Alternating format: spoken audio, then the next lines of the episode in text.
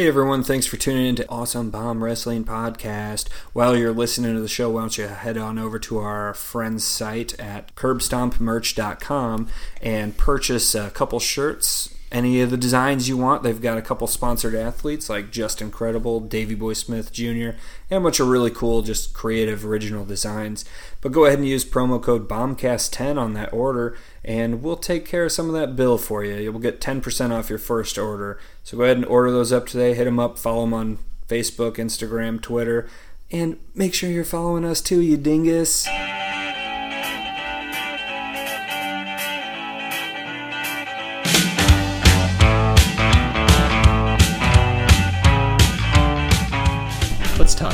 Wrestling. There's a lot of fucking wrestling. It's been a couple weeks since we've been back.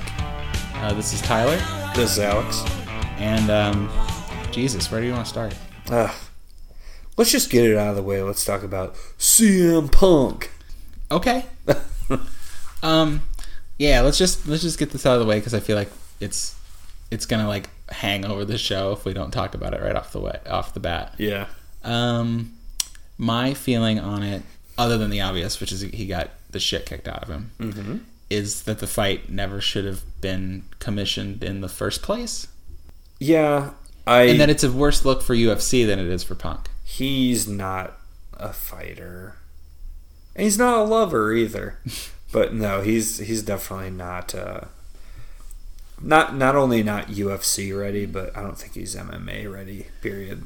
I mean, just watch some of the sparring videos, and I, yeah, everyone's like, "Well, they're old, they're old," but like, just look at how he reacts to stuff. Like, like he'll throw a punch and he'll drop his hands, like, like on impulse. Like he can't keep, you know, if he throws a right, he doesn't keep his left up. He just doesn't. He always drops his hands.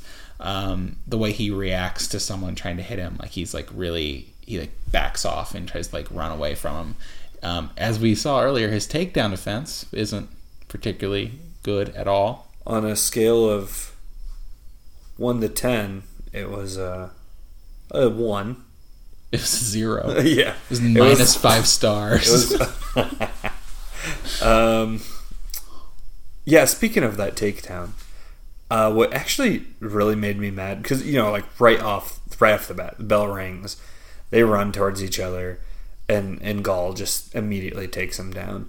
And I was like, oh, that's surprising. They didn't touch gloves. Um, fuck you, CM Punk, for not touching gloves before the fight. Like you have nothing against Mickey Gall. So like I don't see how this is like a personal thing. Like it's just I guess a thing of respect. Like I'm not really a big MMA fan, but it's it's kind of just like a respect thing, especially coming from a guy who started off in Ring of Honor, a company that's like scripted booked matches, but before every match they would shake hands Right. as a sign of honor. But you can't go into a ring where you're really going to get your ass kicked by someone and touch fucking gloves. Like that just really annoyed me. So I'm I'm actually I'm glad Mickey Gall took care of him as, as fast as he does cuz it was pretty disrespectful for that to be your very first fight in the UFC and and go at it about it in in that way. yeah, and, and I real I thought the the best possible outcome for Punk was that he would get through the first round, maybe get a shot or two in, mm-hmm. and then get taken down and tapped in the second. That was the I thought the absolute peak that he could do. So the the result as it was didn't particularly surprise me Right. in any way. And I mean, just look at the matchup. I mean, yeah, Gall is 24 and Punk's 38, but he's the actual veteran. He's actually had fights. Punk never fought before. He never even did an amateur fight. In Ohio, where the fight took place, in order to fight in a professional bout, you've had to you have to do five beforehand, five amateur bouts, and he didn't do that. The reason they made an exception for him was because of his pro la- wrestling background, which is fucking laughable. Yeah, like it's totally not the same thing. Oh God, no. No. And the only, I mean, we talked about this a little bit earlier um, before we recorded. It worked for Brock because Brock Lesnar had a he had a wrestling background, like a legit wrestling background, and he's just a physical freak. You watch his fights, the ones he won, it was it wasn't just because of technique. A lot of it was just he's bigger, stronger, and faster than whoever he's in the ring with, mm-hmm. and like even in a fight, even in an MMA fight where you know technique is such a huge part of it. I mean, you're gonna have an advantage if you're the superior athlete, and Brock Lesnar, especially then, you know, in his prime, was is probably stand stand him next to pretty much anybody, and he's probably the superior athlete. Yeah. And Punk was not an athlete really at all, even at his best. No. I mean, he got he looked good. He was in the best shape that I've ever seen him in. Ah, man, he, I don't know. He, I think he looked really small. Well, it's because he because Well, I understand. Yeah, he to wrestled at two ten and he wrestled he fought at one seventy. He looked uh, sickly. Gall was a brown belt in jiu-jitsu. Punk's a white. For those that don't really know much about MMA, basically the dis the I'm trying to think of a good analogy. It would be like the difference between me playing guitar and fucking like I don't know Dimebag slash Yeah. playing guitar or something like i mean it, that sounds extreme but seriously like that's it's that much of of a difference like i can play guitar like a little bit i'm not it's not even fair though if you stood me next to slash and had us have like a rock off or some shit Right. and it's the same kind of thing and you saw it i mean gall just worked him Yeah. got him down I think the thing that was most walked in the rear disappointing was that he tapped to a rear naked choke. Could have been anything, but it was a Dolph Ziggler special. you know, could have been uh, could have been an armbar. that's what gall goes for though he just tries to end it quick with a rear naked choke at least of, Could have been an ankle lock. with a little bit of MMA of his that I've like watched, and I, I like did some research on him before. Because at first I like I had no idea who he was. I was like, oh, maybe you know, maybe Punk will be fine. I don't know. And then I looked at and then I like looked at his record and saw like how he won, and I was like, oh shit, no way, Punk's get, get, Punk's gonna get wrecked, and Punk got wrecked. Could have been a knee bar. Rolling knee bar, heel hook, Texas cloverleaf, walls of Jericho. but a but a sleeper hold. Yeah.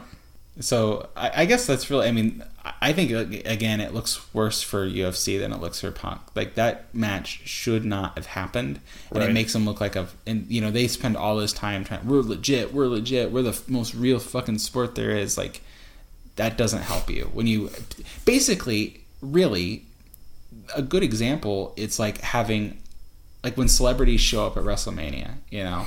But like, let's say like if I'm famous for some reason and they say, "Hey Tyler, we want you to be at WrestleMania and like have a match."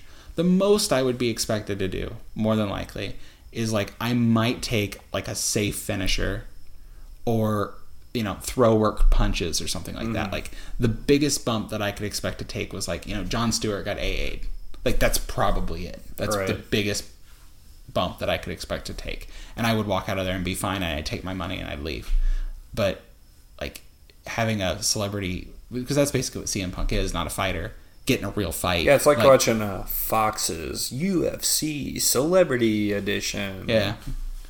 Um, it it just I think it makes them look like shit. And uh, Dana White basically said that Punk's next fight wasn't going to be in there, and at least not until he got some amateur stuff under his belt. Yeah. And that's that's how it should be. And really, I don't see I don't see Punk doing amateur stuff. I really don't. I mean, maybe, but it just seems like he's got that he's got an ego and also he's his age you know? He's running against the clock. Um, i think he'll keep training. I think eventually a new japan or a ring of honor will say hey do you want to make a shit ton of money wrestling like a really small amount of dates? And he'll go okay. And then we'll see him in the ring again. Yeah. uh, WWE, I think that's a much further shot, but at the same time, I wouldn't be even vaguely shocked if Punk at like 43, 44 years old came back and made like a final run. Like, you know, uh, if you would ask me that even earlier this year, I would say no way, but shit, people thought they'd never see Bret Hart again after the screw job. And That's true. people thought they'd never see Ultimate Warrior again after all the shit he pulled, and he came back right before he, I guess, before he passed. Yeah, I guess we never will see him again. Yeah, this got dark. Um, but I mean, regardless of the outcome of the match, I mean, hats off to you. I mean, he's. I'm not. I mean, I, we just talked a bunch of shit about him, but I mean, I'm a huge CM Punk fan. Like in my heart, I wanted him. Like I would have loved it if he would have gone out there and kicked his ass. Yeah. But I'm a realist, and I knew he wasn't going to. So it's just really sad. Like I respect him for wanting to try and for having the bug and like wanting to do it. But it's like the it's like when Michael Jordan played baseball. He is CM Punk is a top tier wrestling talent. Like probably in the five percentile of anybody that's ever done it. At least when it comes to mic work, character, he's he's right up there. And his in ring stuff is pretty solid too. Yeah. Um, so you take that and you take something you're really really fucking good at and you do it to because like the way i read this thing that he did with like i think it was sports illustrated like this little article that he said he wrote about why he wanted to do it. And again i respect it. And he's like he's like i stopped doing something i was good at to try to do something i want to be great at. And i'm like but you're already great as a wrestler. Like you're really really great. Like he shows up on raw next week and he's right off the bat probably the best guy on their roster. Mm-hmm. Easily Oh, yeah. over if Yeah. nothing else you know so um i wish it would have gone differently but i mean can't say i'm really surprised and i, I think that's really all i got about that topic Yeah. Uh, we, we won't see him in a fight for at, at minimum a year. yeah uh yeah probably Yeah. and again by then he's getting close to 40 like, Yeah, he'll be almost 40, yeah. and he's not again he's not brock lesnar like No. dave Bati- batista fought a couple mma fights but dave batista It's just two different classes. yeah You know, you with with Brock, regardless of skill level, when you're that big, you're you're bound to be able to to win a, a few. With with Punk's weight class, there's way more skill because they're they're smaller, they're faster. Um, it- there's just way more going on in those matches than in a, a 300 plus pound heavyweight match where they're just throwing overhand blows at each other the whole time. So I mean, I, mean, he still has a lot, a lot of work to do, but I don't, I don't think we see him in UFC for at least a year. Yeah. Not a lot of stuff going on. I mean, really, at least that we've watched in the world of like indies or New Japan. But I do want to bring this up. I meant to bring this up last week, but we didn't do a show last week. Um, did you see that Cody Rhodes got a match in Japan, in New Japan? Did you see who he's wrestling? I did not see that. Shibata. Oh, Does he want to fucking die? he will. Shibata scares me. Shibata's a pretty dangerous guy. I don't think Cody's ever really wrestled anyone like him. No. I mean, he's going to get a real wake up call when he gets a PK to the fucking chest. Yeah, it's gonna be good. I would watch that match. No, well, I would I- watch any Shibata match. And I'm not saying I, I I'm mostly joking. Like I'm actually really stoked to see that match. I think it'd be really good.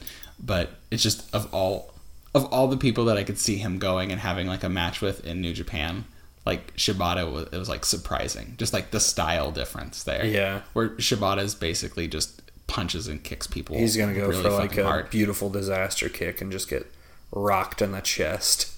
He'll probably headbutt him out of the air. yeah. like, knowing Shibata and like legit just Mm-hmm. just headbutt him as he comes flying in. So yeah, I just wanted to to bring that up real quick before we before we moved into That's WWE int- I stuff. didn't see that. Yeah, I saw that on on Squared Circle and I, and I like did like a triple take. I was like, I'm pretty sure Shibata fuck? was on his list, on his checklist.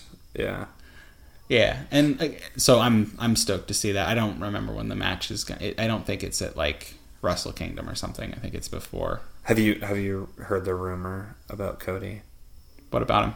that he's not really released by WWE? Yeah, I've and heard this that. is just to to build up his image to bring him back. To be yeah, a big time guy. Yeah, there was the big rumor about it was because if you looked at the people he was working with, a lot of the companies had some degree of a relationship with, and he wasn't working for like ROH or TNA or anything mm-hmm. like that. And I don't, it's kind of tinfoil hat to me, but I wouldn't put it past WWE to like let him do some indie stuff and Yeah. because really, okay, he didn't want to be Stardust anymore. So let's just say he stayed and they stopped the Stardust thing. Like, do you think he's going to go back to being over? Like, they crushed him down so far in that gimmick that the only way that you could build Cody Rhodes back up is for him to leave for a while and come Yeah. back. And then, because then you can, it makes sense. He can go and then come back and you can put him in a feud with somebody and kind of build him up. Mm-hmm. I've always really really liked Cody Rhodes. He's a, um, I think he's a really fucking good promo, and his wrestling skills are above average. So, I would like him. I think he's got a lot of unfinished business in WWE. Yeah, he'll he'll be back for sure. Oh yes, at, at some Yeah, point. whether well, yeah whether this is like a whole big work or not, he'll he'll be back. I'd say within two to three years. I'd say yeah, two years. Yeah. Mm-hmm. Yeah, give him a year or so to kind of do his world tour and wrestle all the people on his list and mm-hmm. make a shit. I mean, I'm sure he's making a shit ton of money on Oh, the indies because, yeah, really, I mean, not even that long ago, he was a top mid card guy in the company. And they're always looking for ex WWE guys, especially ex WWE guys that can actually work and are somewhat young. Yeah. So, um, yeah, he'll be back. So, again, this week, as there seems to be every week, there was a fucking onslaught of wrestling because WWE is committed to giving us quantity over quality. That being said, there was a lot of good stuff this week. There was some kind of bad stuff, but there was a lot of good stuff this week. Uh, let's just do it chronologi- chronologically. Sorry, I can't talk. Yeah, yeah. And uh, start with Backlash. Backlash as a whole, I didn't mind it. It was it was okay.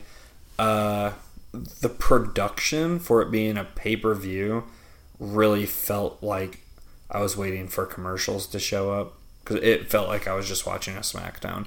Like it didn't have that feel, and I I think it probably has to do with the the lack of attendance um, in in the crowd. But I don't know. I, th- I felt like the blue lights kind of made it feel like you're watching a, a SmackDown show. Um, I don't know. It was just like they switched. The matches to start it off were kind of boring. Uh, Becky Lynch won, which is great, but then again, I feel like who else would win? I think they're trying to. We'll kind of get to this when we get to SmackDown, but I think they're trying to build up Alexa Bliss, I can see that. which is fine by me. Yeah, that's great. She's really good. She's really good. I, I like. I like her a lot. She's really good on the mic, and even though she's kind of small, she's super athletic. So I think they're gonna. I think she's gonna be like the first major feud for Becky, and that's that's fine. And um, I don't know if we should talk. Maybe we should just talk about SmackDown just as a whole, like Sure. Backlash ends because it's all kind of tied together. Okay. Um, and we'll start with the women's division, I guess. Um, they are doing a like when we looked at the draft and you look on paper the names they had, it's like oh my fucking god, this division compared to Raw's sucks. But they've done a really good job of making everybody feel important, everybody getting into their roles, everybody having someone to feud with. Um, I mean, there was a couple parts of that match where I was like, "Oh shit, is Naomi actually gonna win this thing?" Like they did, Yeah. they did a really good job of of making everybody seem like they're on the same level. Um, so yeah, I mean, even other than Nikki and and Becky, there's a really big drop off, at least from a star power standpoint. But SmackDown's just the superior show from a writing standpoint. So, good on them. Yeah. I, I'm actually, yeah. Becky needed to win. She needed to win. She's the biggest name. Eh, well, not the biggest if you count Nikki, but she's the big young name that you mm-hmm. need to build.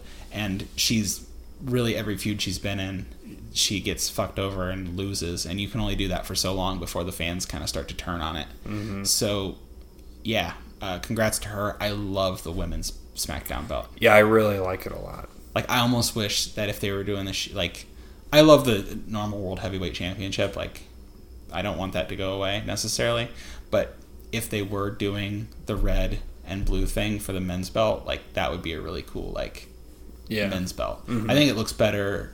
I think both of the belts on SmackDown look better than the Raw belts. Oh, yeah. like the main championship looks way better than the Universal title, and the women's title looks better on SmackDown than it does on Raw. Yeah. Uh, yeah, it's true. And the and the tag titles. Yeah, the blue and the silver looks much better than like Looks the really pennies. Um, speaking of which, Heath Slater and Rhino are your Yeah. are your tag team champs. Uh, it says a lot about how well SmackDown's been written. That fucking Heath Slater's one of the most over people on the roster Yeah. over there. Um, really the way they've been booking these matches is that you know Rhino does like all the fucking work, and Heath Slater gets the credit for it slash the love from the fans, and I'm fine with that. It, it's good for both guys. It fits what Rhino's role is. It's just this big, you know, they call him the man beast for a reason. This big motherfucker that spears people, and then Heath Slater's there to be Heath Slater. Yeah, um, I was I was surprised they won. Honestly, like I I get it, like the whole thing, and it, it's been like a really long build up for Heath Slater to finally get a job. But I mean, with Rhino doing his political stuff outside of wrestling, um, it's just it was just interesting to me that he was able to, you know, I guess tie himself down to this. Yeah, I'm sure he's got way more important things to deal with right now. I'm sure he can know. I don't know what his schedule is, but I don't think he's working. Maybe he is. I don't know if he's working SmackDown house house shows or not. I mean, you're a champion. Yeah, that, that's what. And that's why I stopped for a second and thought, well, maybe he is. Yeah. Um, but if you think about it, if he works, you know, four four nights and then a pay per view, like he could campaign around that. Right, and I was honestly I was expecting uh, because the very next night they did the contract signing for Heath Slater, Right. to get a job, and I was expecting them to immediately drop the titles as soon as Ascension came out and challenged him. And I was like, oh okay, Heath Slater's got his job, that's done and over with. Now they can lose, and then Rhino will like go off into the sunset and, and do what he's doing, um, and give the Ascension a nice start Nice, to a, a nice new beginning. nice little rub. Yeah. Yeah, um, the Ascension have looked much. They haven't won a lot, but they've been treated as as much more legit over on SmackDown. like we've seen Victor wrestle at house shows, Mhm. and he's actually like pretty good. right. Um, I've never seen Connor in person except for just what we watch on TV, but um, like Victor's pretty athletic. He's he's got a really good size. Um, I was I was an Ascension fan in NXT, and I was really bummed when they got shit on coming to Raw. So I'm, I'm glad they're on SmackDown, where they can actually like have the potential to do something. Because uh, because Raw's tag team division is fucking atrocious. And again, it goes back to SmackDown doing a really good job of making everybody look important. Mm-hmm. I mean, look at the fucking teams. There's the hype bros of fucking Ugh. which okay of Zack Ryder and uh, and they make them look like a legit team that can win stuff. The Usos turned heel, Which is great. We've said this before. If, And- if you want them to be good, you have to turn them heel. and, me, I like it. has been on record for gosh, how many shows is this? Is this like This is 19. Jesus Christ? I know. Of 18 of these Get shows, hyped. I stay hype.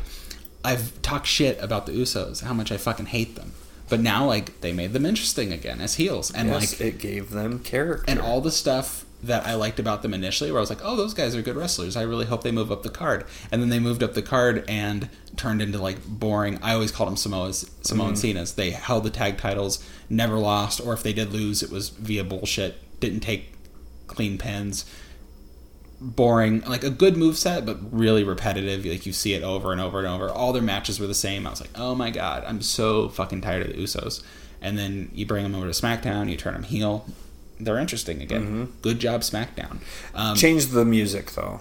yes, The music's too like fun and upbeat for their for their heel attitudes. doesn't fit. you, you can give them, you know, a similar style, but make it more dark yeah. easily. Uh, Breezango Yeah. lo- have looked good in the a- action that they've gotten in SmackDown. So, again, uh, right now, if I was not doing this show, I would probably watch bits of Raw, and but I would watch SmackDown every week, mm-hmm. like from seven to nine all the way through, and I'd watch, and and that would be my main wrestling show. Yeah. it's just a better, even if the star power isn't there, it's better written, it's better put together, and the storylines make more sense. Yeah, I, I like it a lot. The direction for everyone except for Bray, but the I, I like it. The Yeah. whole show. Um, do you want? I'm afraid that if I talk about Bray too much, that you'll like like demons will come out. And I can't cry anymore. Um, Bray lost to Kane because Randy Orton couldn't wrestle because of a concussion.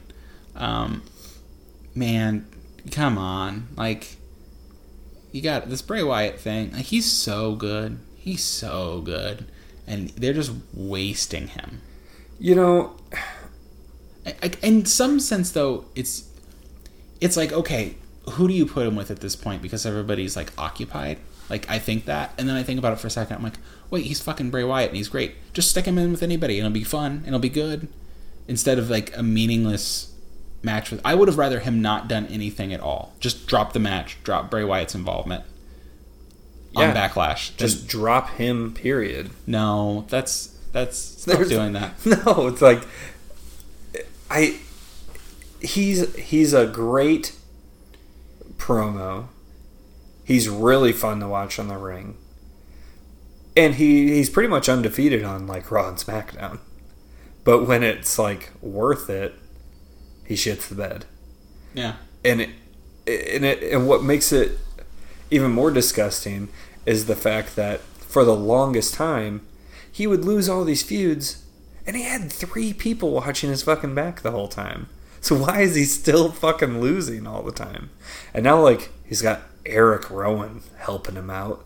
Like who gives a shit? yeah, who gives a shit? My only hope is that Luke Harper comes back soon and comes to SmackDown. But I want Luke Harper to do his own thing because Luke's great.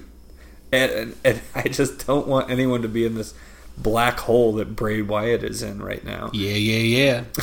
And you know what really sucks about Bray is he does his character so well that it wouldn't work anywhere else. No, And and like the only place that it could work is in TNA, but they have Matt Hardy right now, Broken Matt, and it, that's as close to Broken- him uh, is that's as closest to a Bray Wyatt Matt as you Hardy get. at this point is like ten times what Bray Wyatt is. Yeah, and and you can't you can't like he can't go to Ring of Honor and do it because Ring of Honor doesn't have the production value to to like be intimidated by Bray Wyatt. You can't have him go to New Japan and do it because New Japan isn't that character oriented. Like he's he's stuck, he's in limbo.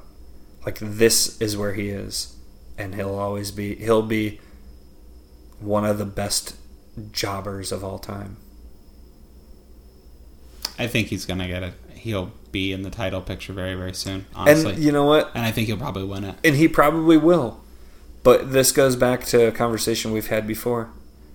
I I feel like the split brands and the multiple titles just kind of devalues a championship run. Actually, I was thinking about this. I, I think the the only devalued title right now is, I still feel like the main belt still has a lot of prestige, as in the one that AJ just won. Which Yeah. this is a good transition. AJ beat Dean for the title in a really good match. Surprisingly, Uh, I wasn't I wasn't surprised. well, because Dean's been kind of boring lately. With Dean's been kind of boring lately, but Dean is um, He's full heel now, yes. and we've uh, we've said this before too. Stop teetering this tweener line and just let him be like asshole Dean, and it's great. He's a good heel. Dean is um I actually I've always really liked Dean even though his moveset sucks and his ring stuff. His ring stuff's just so hit or miss. He either has really, really good matches or really boring matches. And there's really no in between.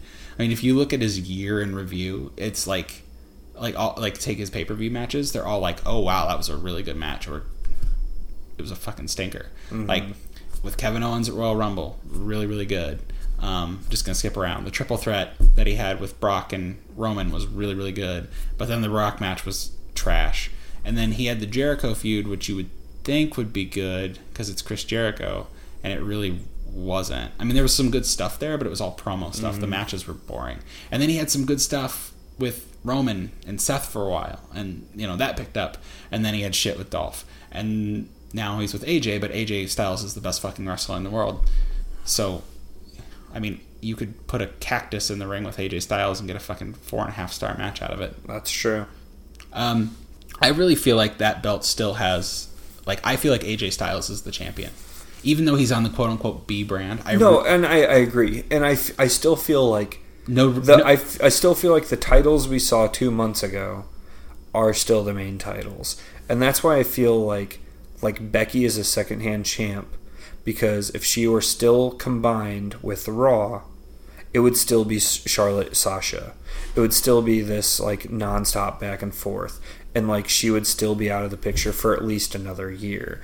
And then Kevin's the champion, which is great because I love KO, but it's like if the brands weren't split and if Finn didn't get hurt, he wouldn't be in the picture. It'd still be this shield thing they'd be running with right now. You know, and all the way down to the tag team with with Rhino and Slater. If th- you think Rhino and Slater would be the champs over New Day right now, fuck no. No. I, I shouldn't be mad about it because I'm really I'm happy with everyone that is a champion right now, and it's it's really really this is, cool. This is probably my my top to bottom my favorite group of champions that the company's ever had. Oh yeah, it's, I mean, it's there's awesome. been times where I've obviously liked who the main champion is or IC or whatever, but just thinking like every belt and looking at the names next to it, I'm like, oh, I'm fine with literally all of those. and then with the newest addition to to Raw because they're getting the cruiserweight Mm-hmm. division. Um, there, there's just so many titles, and there are so many people. I'm just afraid that you're going to start getting people. People are going to start getting opportunities that I don't think normally would have gotten or should have gotten compared to as like when it was one whole unit. I'm gonna wait to freak out about that simply because uh, I don't think we're there yet. I, I look at everybody. I really feel like AJ should have won the title earlier.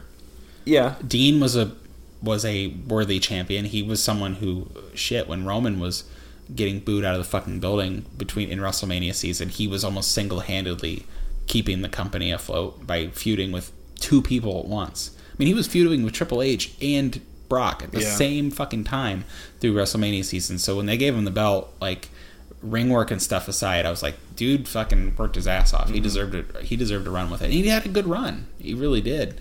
Um, but and so everybody right now I think has deserved it. Like they're deserving. But yeah, we'll see. It- give it some time. I'd say there's actually one person who isn't deserving of their spot, and we'll get to him. okay. We'll get to him. Yes.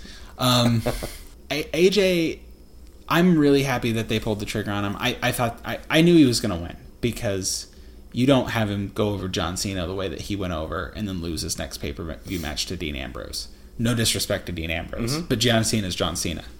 Um, I don't even mind the way he won, which was a little dirty. Um, Yeah, it's fine. it's fine uh, It because matches his character, his current character. it matches his current character, and it's not like he spent the whole match getting his ass kicked. I mean, really, he he was in control for most of it, and he did a really good job playing it off. Like he saw the ref was down, and he's like, "Oh shit, I got a shot. I'm gonna take it." And they kicked him in the nuts, and Styles clashed him. Like I thought it was more like it was more Ric Flairish heel, where Flair would have like a good match the whole time, and then he would do a dirty trick, but you still bought him as a champion Yeah. like Ric Flair's whole draw was like, man, like as a as a heel, you're like, man, he's so good. If only he wasn't such a dirty piece of shit. Like, mm-hmm. if he would just fight with some like honor, he would be such a cool guy. Yeah. But instead, he's like such a shithead, and that's kind of what that f- felt like when AJ won that way. And I'm I said this earlier. I mean, I really think right now it, the three best in ring wrestlers are in the world are Okada, Kenny Omega, and AJ Styles. I wouldn't disagree. And really, I would go a step further and say that like there's those guys, and then like okay, there's those three, but of those three, I think AJ's on top. Mm-hmm. And then your next tier is Okada and Omega, and then like right below that, like right below that, you've got like Nakamura, KO, Sami Zayn. Mm-hmm. Good pulling the trigger. Now that being said, if you would have told me, even when he debuted at the Royal Rumble, that he was going to be world champion in eight months, I would have kicked you in the balls. Yeah. Um, like fuck you. Like I thought he was going to be a champ at some point, but I thought it was going to be around this time next year, not now. so But he's hot. So, He is. So it makes sense. It's the smart thing to do. But WWE has a way of like someone gets hot and then they have this weird like oh they're hot but I'm not, they're not sure they're ready and then they mm. wait till they're on the downside of their hotness to put the belt on them or they put the belt on them when they're hot and find a way to like like make that run shit. Like the ultimate example would be like CM Punk, t- 2011. You know, mm-hmm. they, he's hot as hell. They put the belt on him in Money in the Bank 2011. They, you know, still hot, hot, hot. And then he drops the belt to Del Rio at SummerSlam 2011, and he's put in a weird feud with Triple H that he loses. And really, the whole comb- culmination of the Summer of Punk was a Kevin Nash Triple H ladder match. It was. That's true. If you look at the way the storyline Uh-huh. went, Yep. that was how it culminated. That is And true. He eventually won the title at Survivor Series against Del Rio and held it for 434 days. And he was still like super, super hot. But I, I think he was so close to going like nuclear, breaking into the mainstream, bringing wrestling up. And they cooled it off. You know, you, you got to strike when the iron's hot. Mm-hmm. Um, Cena's back, Yeah. Continuing so we're, into- we're, we're getting a triple threat. Uh, which, fuck yeah. Cena, Ambrose. it's going to be a great, great match. I It really will be a good match. I don't see how you put those guys. I I, I peg Cena as the winner over Dean. Um, that way Cena gets his title. You know, Cena's very cryptic. I think he gets he doesn't get enough credit for it, but he posts a lot of stuff on his Instagram Yeah. that really leads me to believe he's gonna win it. He keeps posting all these Ric Flair pictures, Mm-hmm. like to be the man, you have to beat the man, and that's all he has to do. One more, um, and he's tied. Mm-hmm. Um, so like he keeps posting those. Back when Triple H won his title, the day before he posted, or and that this wasn't even like Triple H was in the Royal Rumble. Nobody knew he was in the Royal Rumble. He posted a picture on Instagram like two days before Royal Rumble of a crown with like the number 14 Mm-hmm. like Triple H is like 14th title win. Right. you know like he gives that stuff away and now he's been tweeting a lot of or instagramming a lot of like pillhead pictures Yeah. which because there's the rumors that more people are going to be suspended soon from from you know drug drug use and steroids and stuff so i really feel like he drops a lot of hints and uh, i mean i wouldn't be bothered by it i don't want him to pin aj I think he'll get his 16. I just don't see them giving it to him at No Mercy. Like, I just feel like John Cena tying Ric Flair's record, like, you do that shit at SummerSlam or but it's a WrestleMania. tie it's not the break Even the tie, though, like, you do that shit at. Now, granted, WWE, it's a little wrestling history there. WWE says they they give Ric Flair credit for 16, but really Flair probably won closer to 30 world titles in his yeah, fucking if you count like every Yeah. organization yeah. So, eh, so it's like wcw wwe nwa yeah, that's what they're counting. Yeah. But he, he won tons in the territory, and like, um, like he would win titles. He would win a title, and it like he would come in because he was a huge star. He'd win the title in the territory, and then he would drop the belt to whoever that territory is like who they wanted to build, and then he'd move on to the next territory, and he would just like do that to try to like mm-hmm. build people up territory to territory. So kind of like the anti-hogan the anti Hogan, yeah. I mean, yeah, Flair had a ton of of title reigns, but if you really think about them, like all of them, for the most part, went to the service of like building another wrestler at mm-hmm. some point. Whether that wrestler deserved to be built was, you know, it's a totally other thing. But, um, so yeah, I don't know. I I think AJ will hang on to it. I think he'll beat Ambrose. Um, he'll pin Ambrose. Ambrose is going to take the pin.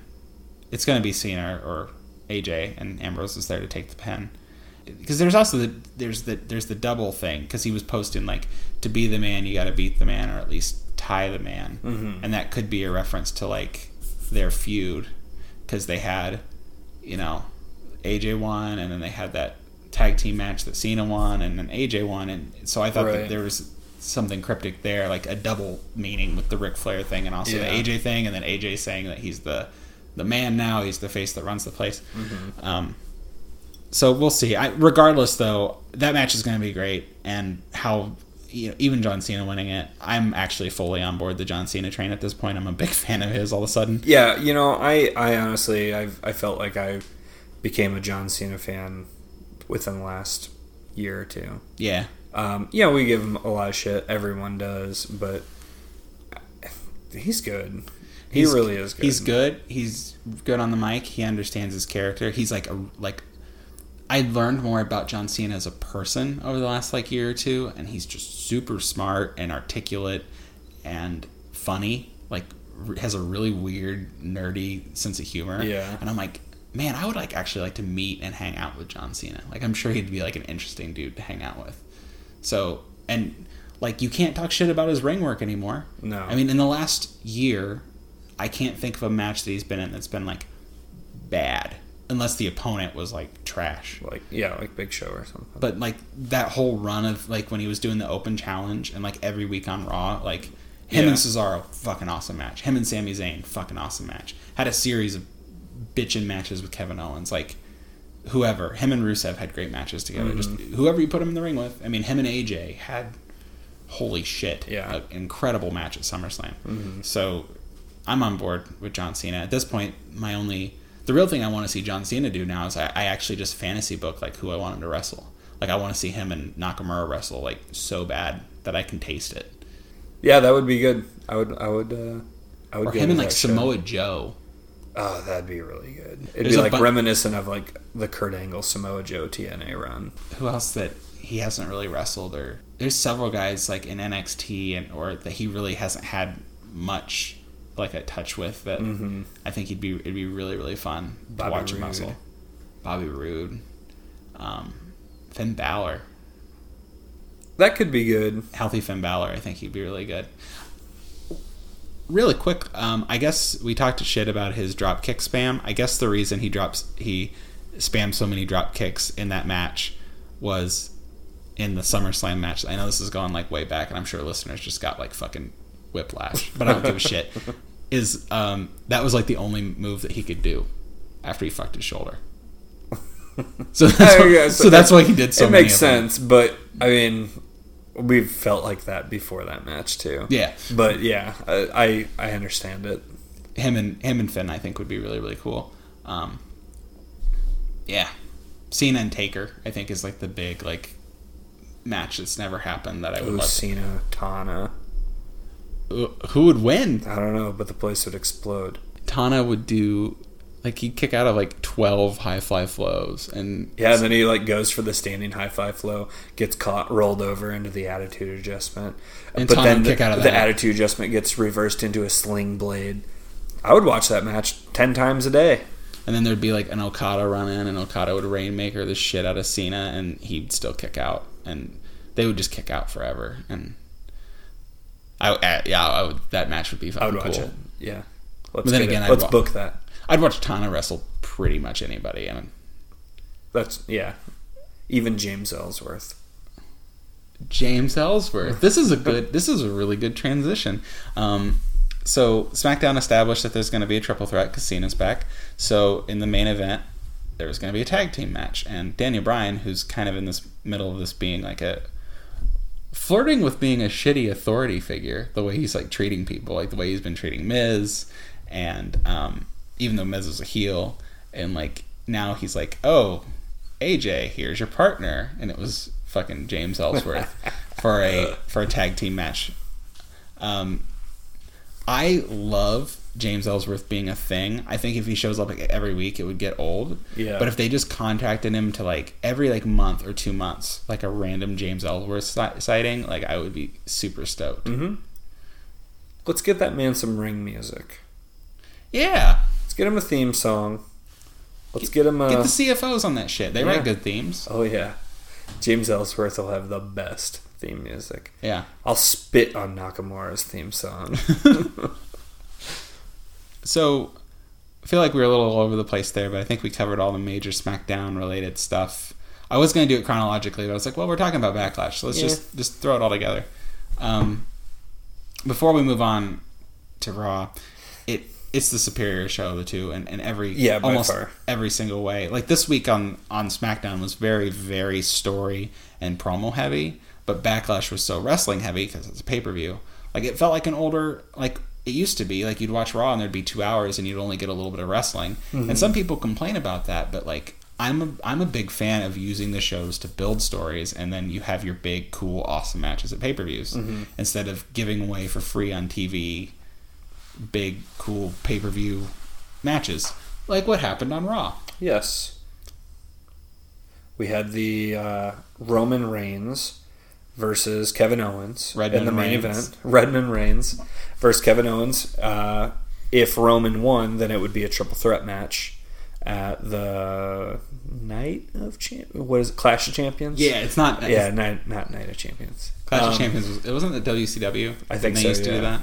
Uh, Clash Champions between Seth and, and Kevin, um, with the stipulation that if Seth interfered in the match in any way, then Roman would automatically get that spot. Um, that it kind of touches on stuff we talked about before. Yep. You know, we had um, the whole stipulation like, oh, you can't touch this person in this match or something's going to happen. And then on SmackDown, we saw Dean and Cena get partnered in a tag team when they don't like each other. Right. So you know they're they're starting to like go back to those things that like made wrestling really fun to watch and made those stories and the characters build a little more. Um, but surprisingly enough, like Seth just comes running out in the middle of that match. It was a good match too. Oh, it it was a really fucking Because match. Roman doesn't put on bad matches. No, I Roman's think good. I think for the most part, unless you're like an idiot at this point, and like I think even the internet is coming around to the fact that Roman Reigns is really fucking good on the ring. Mm-hmm. Like I don't think we need to spend really much more time trying to defend our position on this. Yeah. Watch that match. KO and uh, Kevin Owens is fucking incredible. Like mm-hmm. Whatever. But Roman held his own. He's always adding adding new wrinkles to his move set. Um, he's getting much. He always used to look so like okay, I've got to do this move, and now I'm going to set up to do my Superman punch spot, and now I got to set up to. It was very like it felt more they're choreographed, like Yeah. instead of called in the ring. And a lot of the matches now are pretty heavy, heavily choreographed, but it feels smoother. It feels more natural. It feels like he's reacting to things as if it was an actual fight. Um, that match was really fucking good. Mm-hmm. Um, kind of sad. I'm almost sad that it was given away. Like that's a that would be a really sweet main Oh, event yeah. for pay per view. Definitely. Like everything that went around it too, like the stuff, the Seth Rollins stuff and all that. Like So now we're getting a, a triple threat match for the Universal Championship because Seth came out and attacked uh, Kevin. Um, Mick Foley, you know, comes out says he's going to deal with Seth, but he made the match continue, and the match went on. Um, good match, really fun to watch. It made me hope that like Kevin wins, and then we can see like a Roman Kevin feud because I would totally watch that. But Rusev comes out and attacks Roman.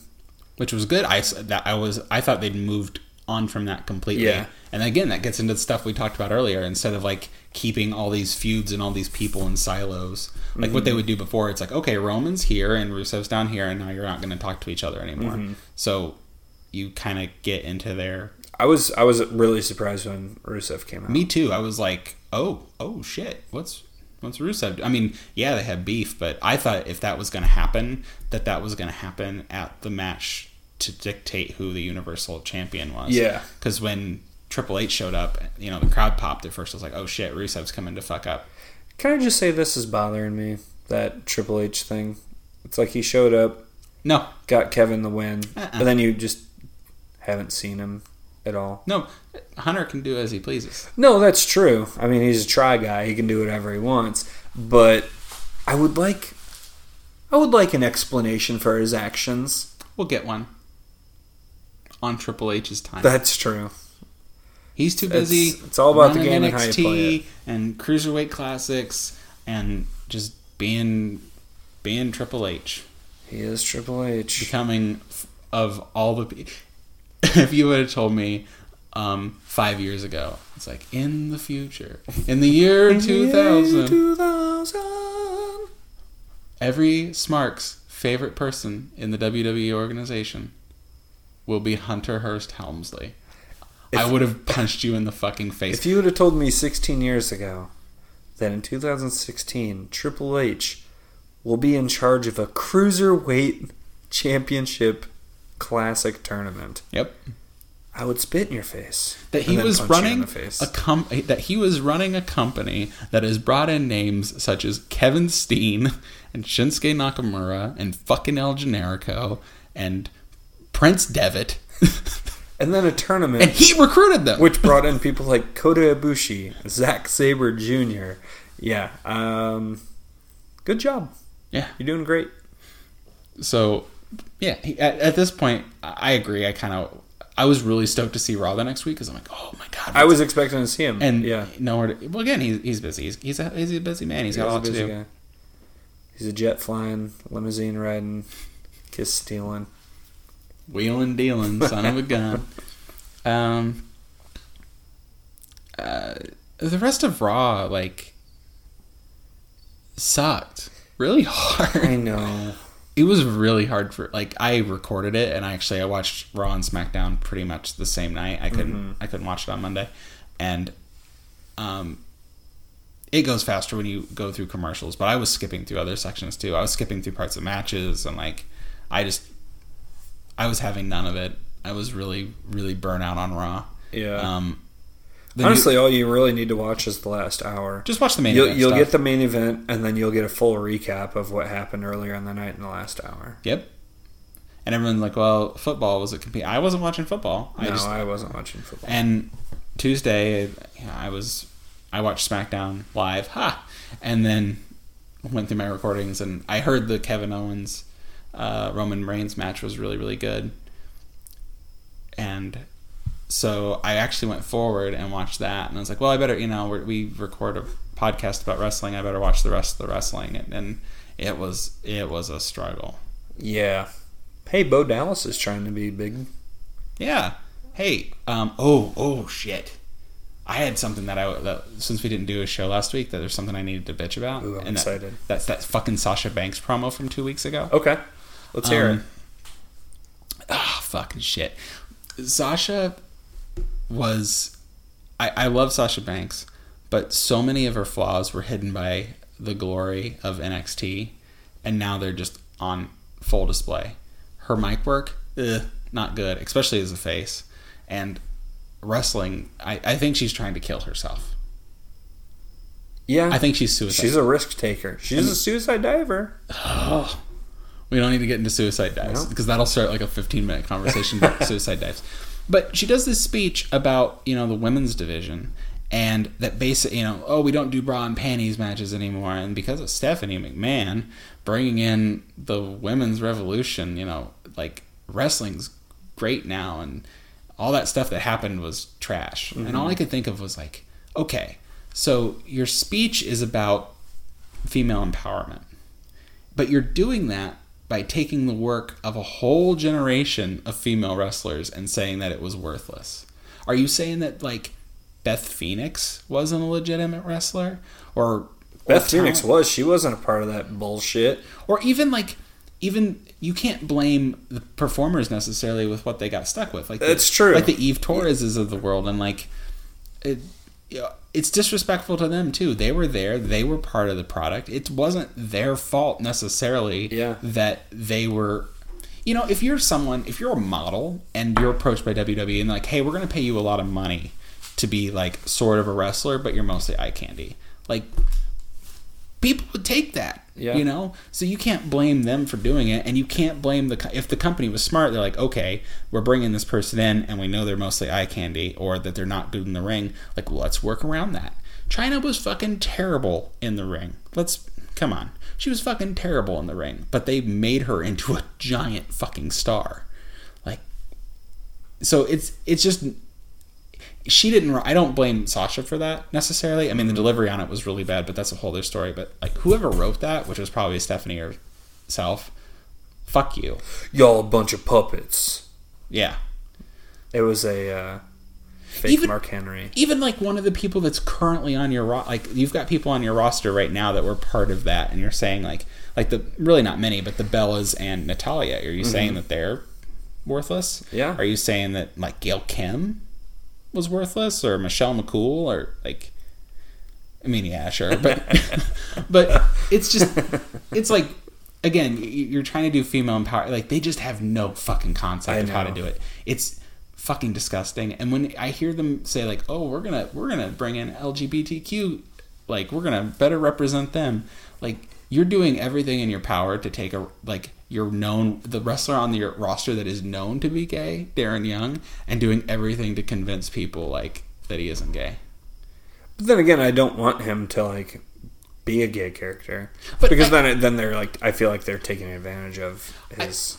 I think the thing you do with here's what you do with him. You're like, here's Darren Young. He's a good wrestler, and he's also gay, and that's it. You oh, of- BTW, he's gay. and like that's it. You just Like if he were on SmackDown, that would be his like entrance. most like in the corner. tag Also- team champions with Titus O'Neil, also gay. Yeah. like what like you don't have to make if you think of like good gay characters in television, film, video games, you know, whatever. Why dwell on it? Like usually like yes, they're gay and that's part of their like identity and who they are, but it's not what makes them interesting characters. Like you don't have to dwell on it. You're just like, "Oh, he's a he's a good wrestler and he also happens to be gay." Like I think what they're going to do is they're going to try to take someone, they're going to They're gonna take a non-gay person and and and make him gay, and Yeah. it's gonna be like Orlando really Jordan. It's gonna be like. Orlando Jordan and TNA. Yeah, Did you ever see that? uh, I've, I'm very familiar with it, but just like uh, a lot of the world, I didn't watch TNA back then. Um, but I, I know of it. Yes. Um, for those that may not know, there was it was a few. They made Orlando. Uh, he was he's legitimately bisexual, right? And they're like, okay, so we're gonna make a bisexual character, which in and of itself, sure, let's see what they got. Well, he would come out with um, like like baby oil and stuff, like or like white oil, so it looked like cum basically, and he would put it all over his chest and like rub it in his chest and stuff. And be like seriously, I'm not making this up. And I'm like, oh my fucking god, TNA, Oh, this is why you suck. Even though Matt Hardy's doing everything in his power to drag you out of the abyss, that kind of shit's what put you there. And Abyss himself, because he also sucks. That's true. Yeah. um, yeah, it would be really offensive if they if they made a gay character and it wasn't Darren Young. But yeah, but I don't want Darren Young to play a gay character. So it, it's it's weird. Yeah, They- they're kind of a, like they're in kind of a no-win. Wrestling as a form, wrestling falls apart immediately on close inspection because most of the time when it's like you have two guys and they're fighting, that for the most part they could not be fighting if they just sat down and had a reasonable conversation. Mm-hmm. So wrestling doesn't do subtlety, even at its best, doesn't do subtlety like well at all. And for them to try to like, I mean, and obviously with like the women's revolution thing, they're just, I, I think they're. The, the performers are all great, but as far as like their packaging of it and how they're tr- like the story they're trying to tell, it's basically like Chyna. Who's Chyna?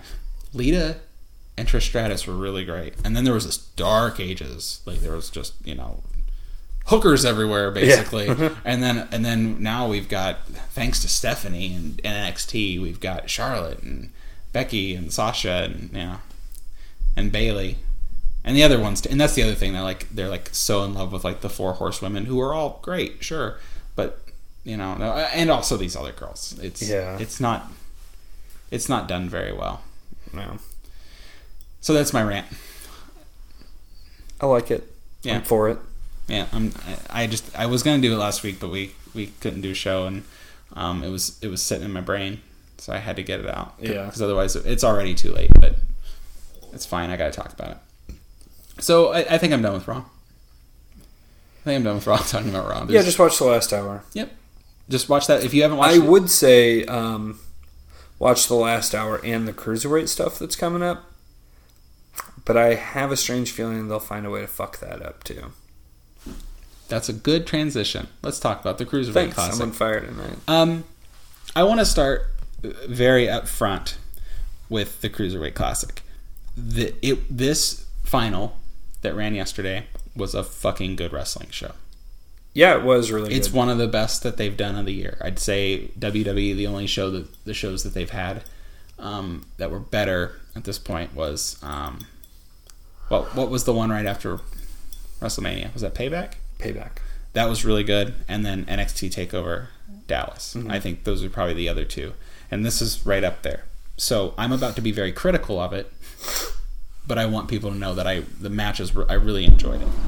I enjoyed the, the three main matches. I actually really enjoyed the tag team match that they basically used to get the perform as, as a rest break for the performers. Yep. Mostly because I'm I love Gargano and Ciampa. And those are four new Raw competitors. Yep.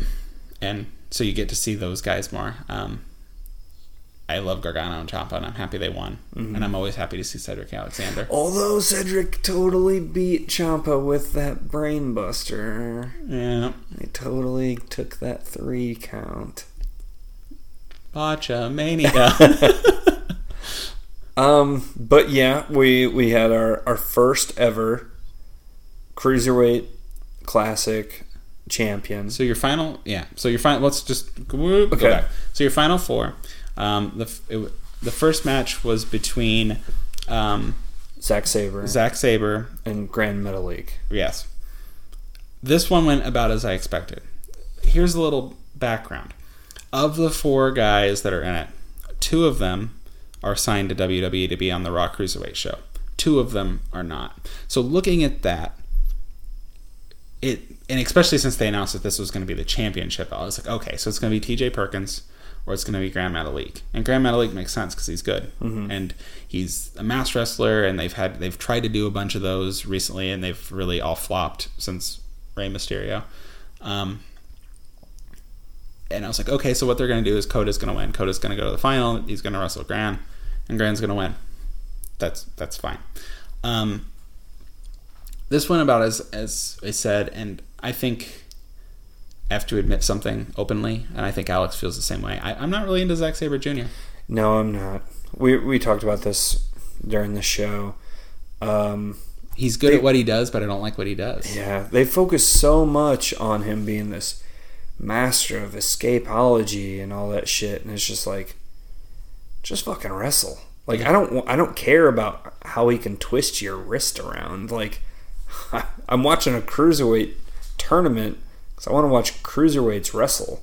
Um, it- it's just his matches are so like slow and methodical. Like I get it because that's his his character, but and, like and it's it's technical in all the wrong ways like like oh he's he's super technical and he's super technically sound and and he is he's Mm-hmm. again he's very good at what he does i do think his transitions are weird like he doesn't have that like snap that like kurt angle would like when kurt angle would go from like you know to a takedown into a hold or into something it was fast and Mm-hmm. it felt real like because he had an amateur wrestling actually you know he was a fucking olympian that he won with a broken freaking broken neck. freaking neck. Um, and then another good example of, of good technical wrestlers, you know, Chris Benoit Mm-hmm. and Daniel Bryan. Yeah, yeah, they were they were technical, but they also had moves that were harder hitting. And you know, D- Daniel had some high flying stuff, and both of them did suicide dives and um, big strikes. And so it kind of kept it, you. You had the technical stuff, and you had this whole thing established that they're like killers with their tap. You know that they can make anybody tap out. Um, God, I just said killers in respect to Oh Chris Benoit. Jesus, Jesus! I'm not editing it. It's fine. That's um, Uh, and he was killer. I mean, yeah, you're not Um, a liar. So there's all that stuff, and and that works. Like I li- I really like super technical wrestlers. Um, but his whole thing is he's like a super technical wrestler, and that's all you see. You don't see any other aspect of his wrestling. Yeah. Um, I've seen other good matches from him. I think a lot of it was. I wouldn't be surprised if like the agent in the back told him like this is how you need to wrestle on this show to make yourself stand out, and it just didn't really work. I mean, I could also see it along the lines of, well, you're not winning it, Mm-hmm. so don't do too much. Right.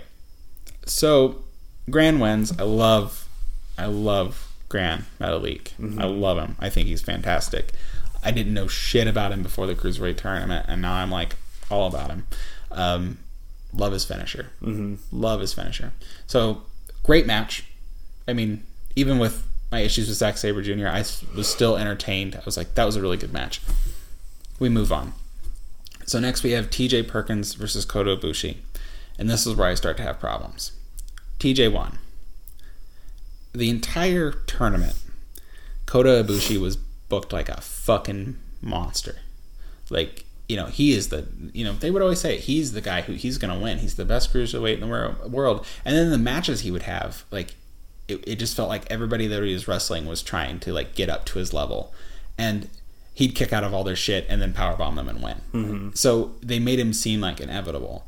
So not only do they have him lose the match, but he loses via tap out of all manners of losing. Mm-hmm. So I thought that was weird, even though again the match itself was really really entertaining, and it just felt really weird that your final, like, sure you have a WWE guy, but like if he's like the best, and you really want to put over the winner of the tournament, you you have him in Gran Russell, and you put Gran over big time by saying like, wow, you know, he was the underdog and he beat arguably the best cruiserweight in the world, you know.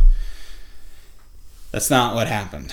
Um, I think they had. I just if you watch the old episodes, like I think they had full intention of him winning the thing because I think they thought he was signing, and he decided not to sign. And I think they, out of WWE pettiness, and this is all just guesses. This is I'm not reading this anywhere.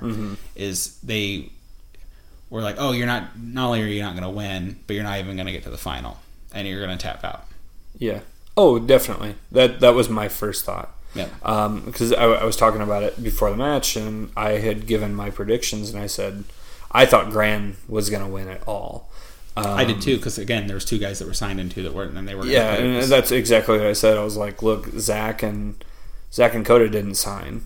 They're not going to be like, all right, Zack, you're going to win it, and then I want you to take this trophy and then fuck off yeah, and then go to you know Japan with this trophy. Go everywhere but come back to us. Right. No, that that's not going to happen. Was- Especially with the addition of because they right before the the final match started, Triple H came out and he introduced the tr- not only the trophy but the the brand new cruiserweight championship. Yeah. And he said the winner of the match not only will you be the first ever the cha- the first ever tournament winner, but you'll also be the first cruiserweight champion, and you will represent it Monday night on Raw. Um, so that right there was like, a, oh, there was no fucking way Zack or Kota were gonna win because they they're not signed. You keep every week they keep saying like they keep introducing four people. Oh, these four people from the Cruiserweight Classic will be on Raw's Cruiserweight division. You you didn't see Zack, you didn't see Kota, and that right there was a sign we- that neither of those guys were right. going to And we saw Cedric, and we saw Noam Dar, and um, and Gargano and Ciampa, and Mm-hmm. you know all those awesome dudes.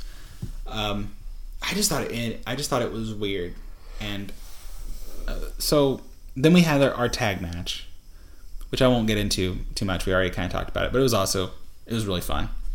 Uh, it was a good way to like keep the crowd, like to bring the crowd down a little bit, but not to kill them.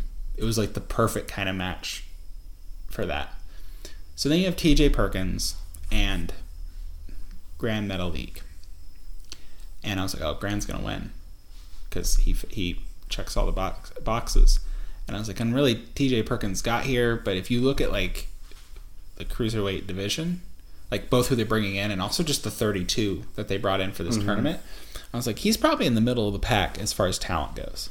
Um, he's a good, re- he's a very good wrestler, um, but as someone that you know could go out and cut good promos and do all that other stuff, like I didn't really like. What's his character? Like, what is what is T.J. Perkins? Right. like Ciampa, for instance, you know, the Sicilian psychopath. You know, he's a crazy. He's a smaller dude, but he's crazy and he'll beat the shit out of you. Like, there, mm. there's a character, like right there. Like you kind of know who he is, and and Cedric has a character, kind of a super super athletic dude, but everyone told him he couldn't do it, and he was, you know, there you go, basic, but you mm. got something. I don't really got that for T.J. Perkins. He's a, he dances. Yeah. And he lived in his car. And in Gran, you've got you know the you got you got the look like right off the bat. He's he's striking like in that way, and he's got a really Like cool yeah, when I think of like a cruiserweight wrestler, I think of that's like, like psych- the first thing I think of. yeah, I think of like Psicosis. or- Psicosis, I mean, I'm sitting here wearing a fucking Jushin Liger shirt. Jushin Liger shirt, you know, and like so like that's the kind of thing I think about, and I think it would be a really cool throwback to like if that's what you're trying to do as a throwback to like those WCW cruiserweights. Like Mm-hmm. it's a good place to start. Um, TJ won again. The match was really really good, but I just think he's the wrong. If you want the division to start off on a strong foot and you're trying to get someone over, like I don't think he's your guy. And you know, I was talking with our buddy Brett, who's a really big TJ Perkins fan. Um, he, he's been you know driving that bandwagon for shit five plus years God, since he was dressing up as suicide in TNA. Yeah. So, so there you go. Yeah, yeah, for for quite some time. And I was messaging him and I was like, you know, it's really cool that he won. I just have a hard time believing it with a knee bar. You know, like, you know, they're they're really making it something. You know, he beat Gargano with it. Uh, he beat Kota with it. Then he beats Gran with it. Maybe Kota with like the knee bar and then like And the then yeah, but yeah, but still, like they're they're making him like this submission guy. But we've seen the guy wrestle before. Mm-hmm. He's got other stuff, and I feel like it wasn't highlighted enough in in that. Right. Um, maybe you know, like I want to see him use like a like a strike finish or something like that. Like I don't know. It was just I think seeing him tap Kota was just too unbelievable for me Yeah. I and that kind of ruined his win over Gran because I was still like kind of stumped, like, how the fuck is this guy tap Kota Ibushi? especially since if you look at like all the matches, like literally all the matches that Kota had, Like- like they would throw everything at him and he'd be like, "Oh, I'm fine," and then he'd and then he'd kick him really hard in the head and then power bomb him and win. Yeah, I guess like not only not only that, but like you look at like his other matches in like Japan, mm-hmm. like where he's getting like straight up kicked in the face, and like the way he sells like Shinsuke's Bomaye, mm-hmm. like he takes everything and kicks out of it, yeah, but he taps out to a knee bar. right. Like this guy is like indestructible to the point where like the only way you can beat him is like by literally like destroying his brain. Yeah. But he taps out to a knee bar. I mean, yeah, him and him and Kenny Omega had these like crazy fucking matches because they were, you know, they were friends in New Japan and then they became rivals. And like, you'd like uh, Kenny would do shit like he'd do a Croyt's Wrath off the top rope and just throw him on his fucking head and go for the pin. And Ibushi would be like, "Oh, good," at like two, like right on the dot two, like not even two and three quarters. Like, um, it was just weird. I just didn't. I just don't buy it. I just don't buy it. And um, it it really took away from what was overall the cruiserweight classic was fucking awesome. It was good, yeah. I'm Um, excited for the next one. Yeah. Let's just do a quick wrap wrap up. Um, cruiserweight classic. What did you like? Like, what were your favorite matches?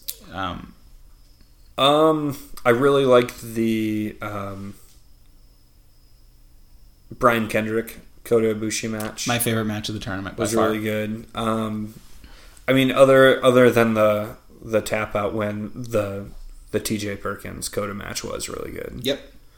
Um, And that's what I said. Like before I went on, I was like, that it was a good wrestling show, and I really enjoyed myself. I just thought the results were weird. The matches were all very, very good. Um, what else? Like, um, do you have any others? Sorry, I kind of cut you off there. no. Okay. um, I would say because I want to ramble about how great it was for a little bit because I didn't at the time it was new. Uh, I missed a couple weeks of the cruiserweight classic, so I had to. I got kind of caught up the last three weeks before I watched the final, or four weeks. So I hadn't seen the Kendrick Ibushi match up until you know four or five days ago, um, and holy shit, like that's a good wrestling match. If you want to like have a masterclass of how to tell like an underdog versus big, powerful, strong dude story, and like having the smaller guy be like super desperate and doing anything it took to win, like that's your match. Like uh, doing, you know, he was trying to win however he could. Like he he stuck Kota's boot in the guardrail so that he could try to get like a count out victory. Uh, when the match started, he rolls to the outside to try to get him to come to the outside so that he can like kind of mess it up and make it like less of like a straight up fight. Um, he hits Kota Ibushi with a fucking burning hammer. A beautiful burning hammer. it looked like it broke his fucking neck. And Kota Ibushi does. Yeah, he kicked out because of course he did. And actually, he did a really good job at it. Like a, it was like a two point eight nine. Like it's like a perfect New Japan kick out yeah, for that one.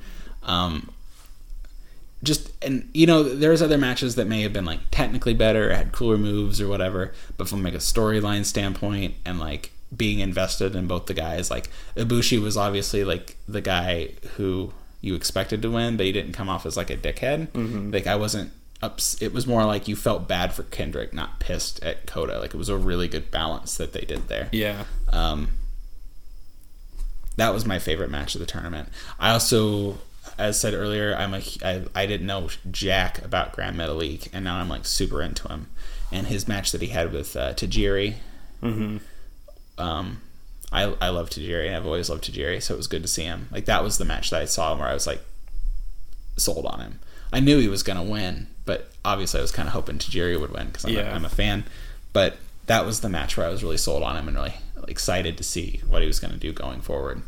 Yeah, I'm really excited to see uh, most of these guys on Raw. Yeah, Um, and you know, I'd, I'd really hope to see them eventually branch out outside of the cruiserweight division, because you, you have some potential to have to have some guys be potential big stars. I'm a big Noam Dar guy. Yeah, he's he was really fun. he's- You know, I've I've heard the name, but I really didn't know much about him before the tournament. He's he was really fun to watch. I think he's a bit green. He needs to work on some of his television presence kind of stuff.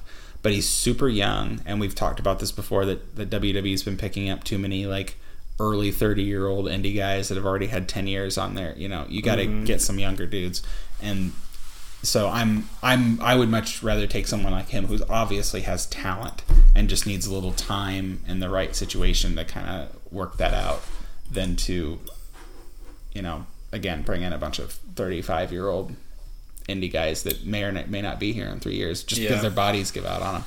Um, yeah, I mean, even with the weird results and the TJ Perkins thing, and, and again, I want to be, I don't hate TJ Perkins. Mm-hmm. I think he's a very good wrestler. I just think I look at the entire field of the cruiserweight guys, and I could make a case for them being the first winner over him. yeah, So, um, but I'm excited to see where it goes. yeah. I think that's all I got for this week. Yeah, me too. Me too. Um, a lot of wrestling again. Um, next week should be a little lighter. No cruiserweight classic. No, Yeah, no uh, pay per views. yeah. For a week, Yeah, and then we've got another like. we still have we still have two more shows.